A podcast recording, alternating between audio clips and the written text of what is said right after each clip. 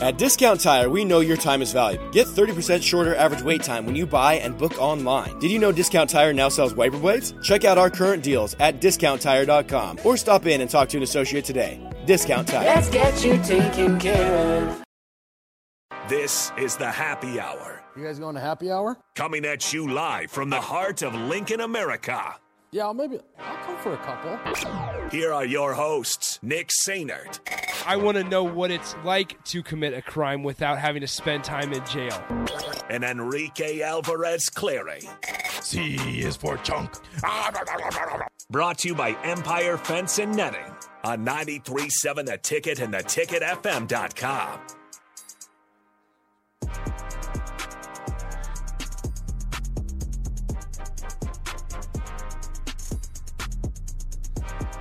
Welcome in. Happy Monday. What's the look for, Rico? Attitude. Are, are we starting this week off on the wrong foot here? Attitude. Rico, I just cleared my throat. You cleared your throat twice and looked Well, at me the second time you did it. Here's the deal. right? I Watch- so, watch it. So I, I cleared my throat and I thought, crap, did that just go over the air? And I almost looked at the mic like, thank you. It was a look of thanks that you did not turn on the mic yet. It was a look of thanks that you were slow at your job. Attitude. Slow at job. Well, so in all, this is 100% honesty here.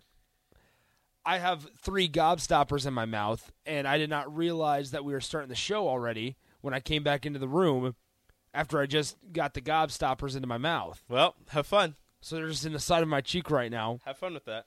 But anyway, it is the happy hour. Happy Monday, folks. Nick Sainer, Enrique Alvarez, Clary hanging out with you guys. 402 464 5685, the Honda Lincoln hotline. The Sartor Hamann text line, both those open for you guys the entire show today, as well as the Sartor Hamann Jewelers video stream, Facebook, YouTube, Twitch, and Twitter, all those avenues uh, for you guys to connect and, and incorporate your thoughts into the show today. Love to hear from you. Uh, I'm sure uh, there's a lot of people that have a lot of thoughts, and including Rico and myself.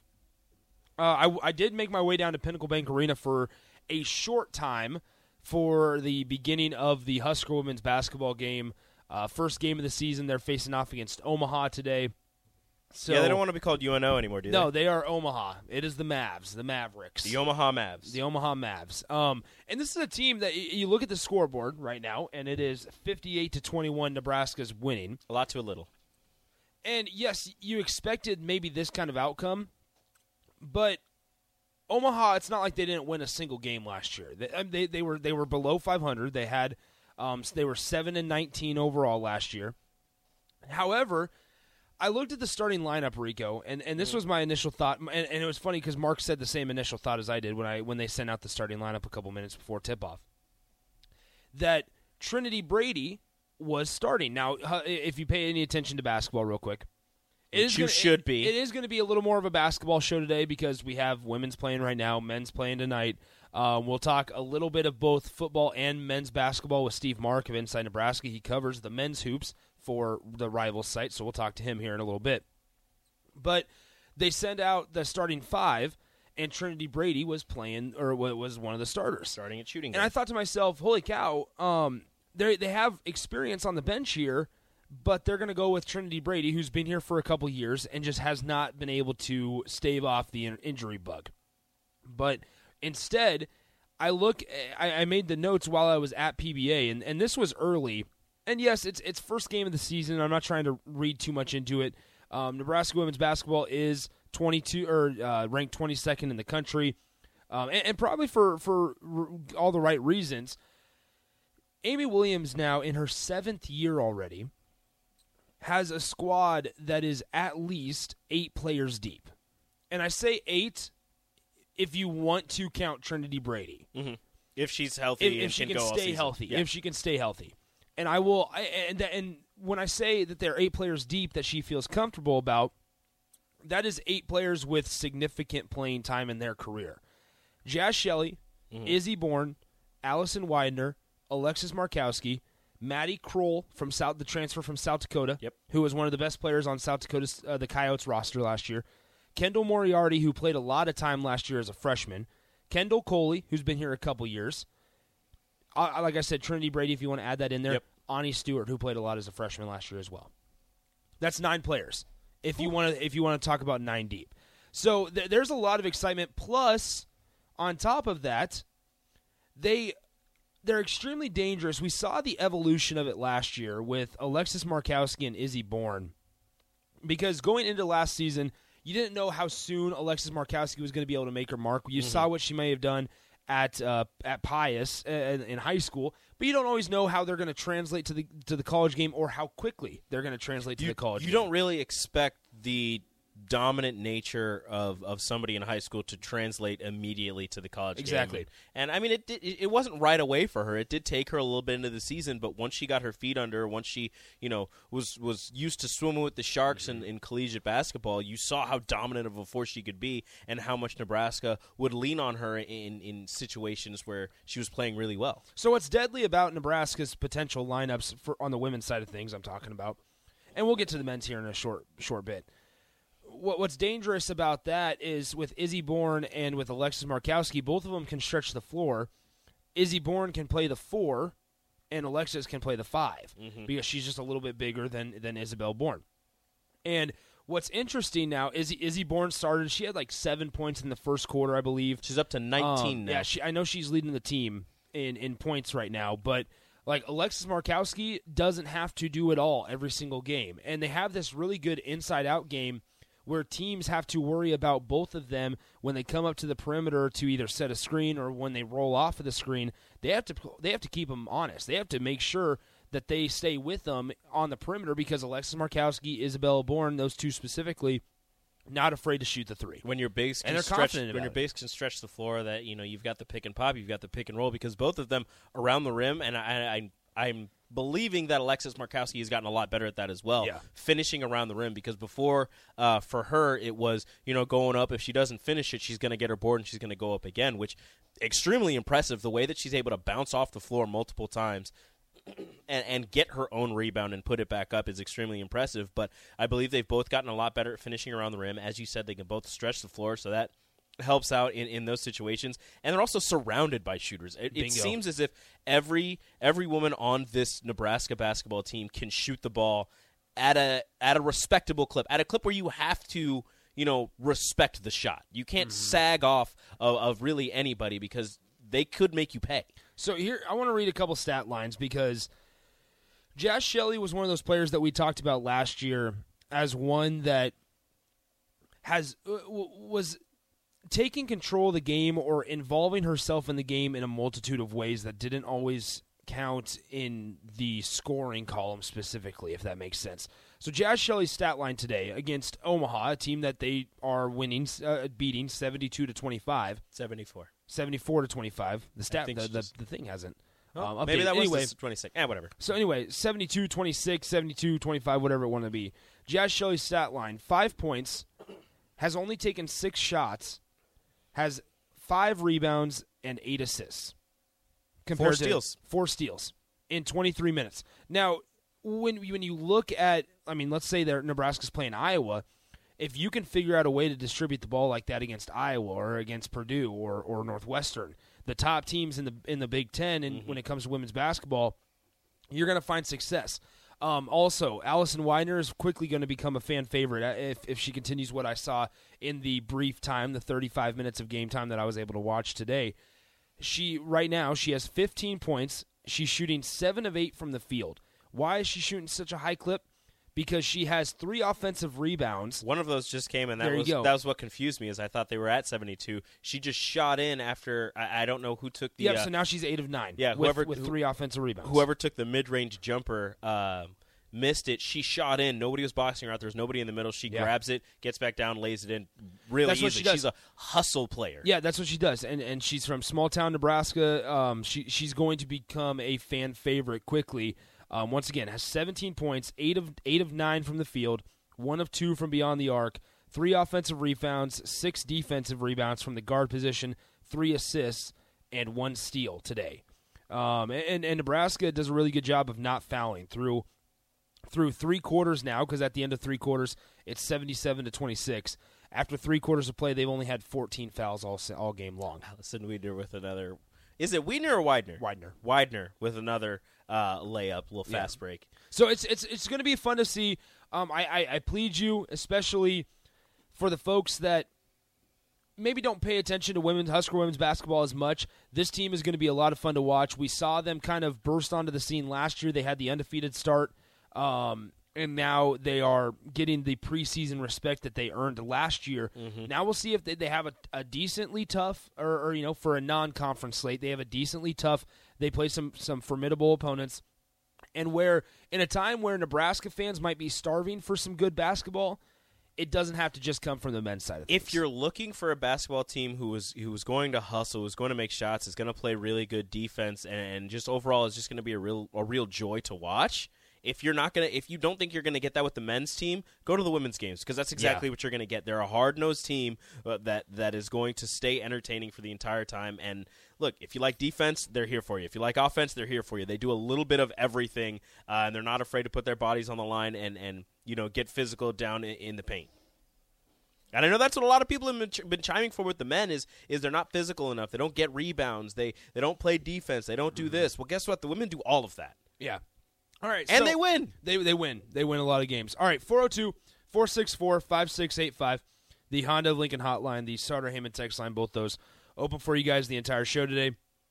Before we have to get to Steve Marik of Inside Nebraska here in a couple moments, Rico, let's let's kind of break down Nebraska's game on Saturday because um it, it was a disappointing one. Um, and I, I know there's been a lot of a lot of breaking it down on on the sh- various shows today. But I'll, I'll, I'll say this for the second week in a row, and, and this is not surface level. I don't want to say that, but um, just from a five thousand foot view, At Discount Tire, we know your time is valuable. Get 30% shorter average wait time when you buy and book online. Did you know Discount Tire now sells wiper blades? Check out our current deals at discounttire.com or stop in and talk to an associate today. Discount Tire. Let's get you taken care of. the the most frustrating thing for me was for the second week in a row, Nebraska went away from something that was working, and, and that was the running game. And in a game that your quarterback wasn't throwing it efficiently, maybe they were throwing it well, but your receivers were not holding up their end of the bargain Yeah, the receivers didn't have the greatest and game. and I sat there in moments where, especially in that spurt of Nebraska's six straight three and outs, going, what is something that might be able to get Nebraska out of this funk or get them into a rhythm?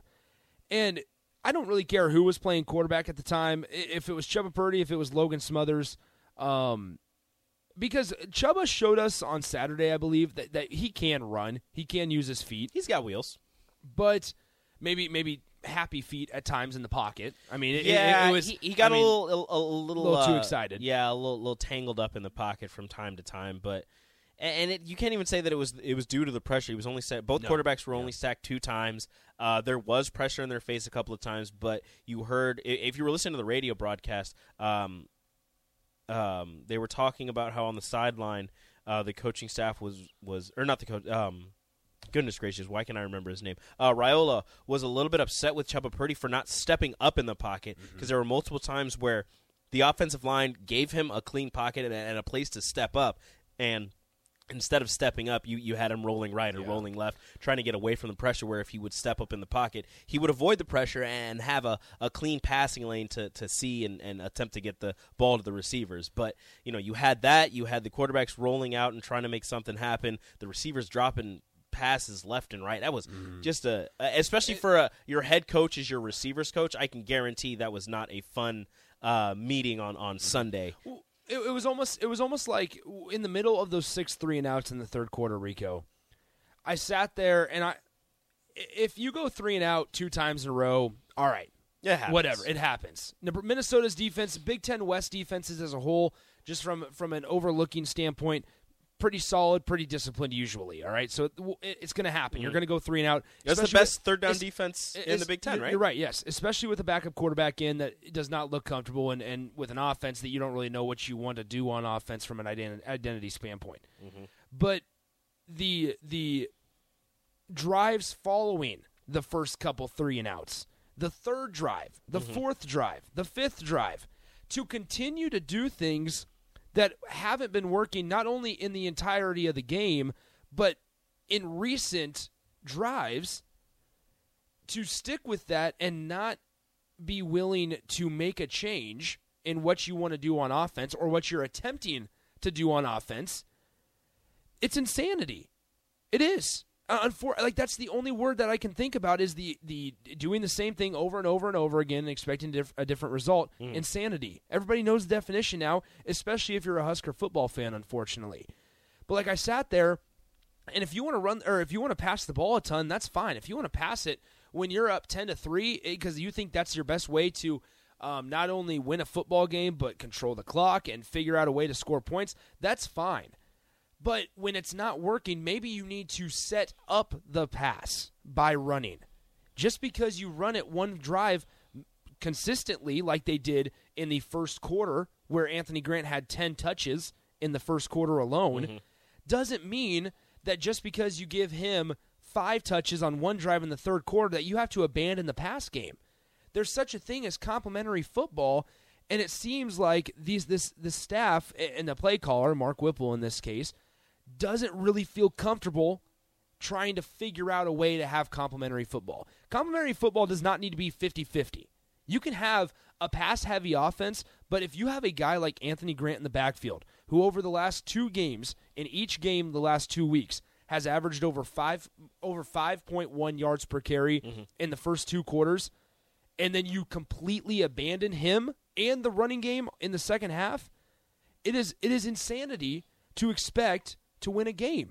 When you win in with the lead in both games in the half, but then the second half you go away from it and you lose. Minnesota was 0 for 32 Like, in, in a, a- game where they trailed by exactly. 10, point, 10 points at any point There, during there the is game. a pattern here. There's a pattern and a and a formula to win football games in the Big Ten, and it's frustrating.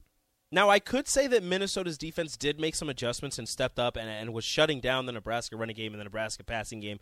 But there mm-hmm. were there were instances where Nebraska maybe went a little pass heavy as opposed to trying to to you know load Anthony Grant up with carries because I I still think even though he had I believe twenty one carries mm-hmm. somewhere around that.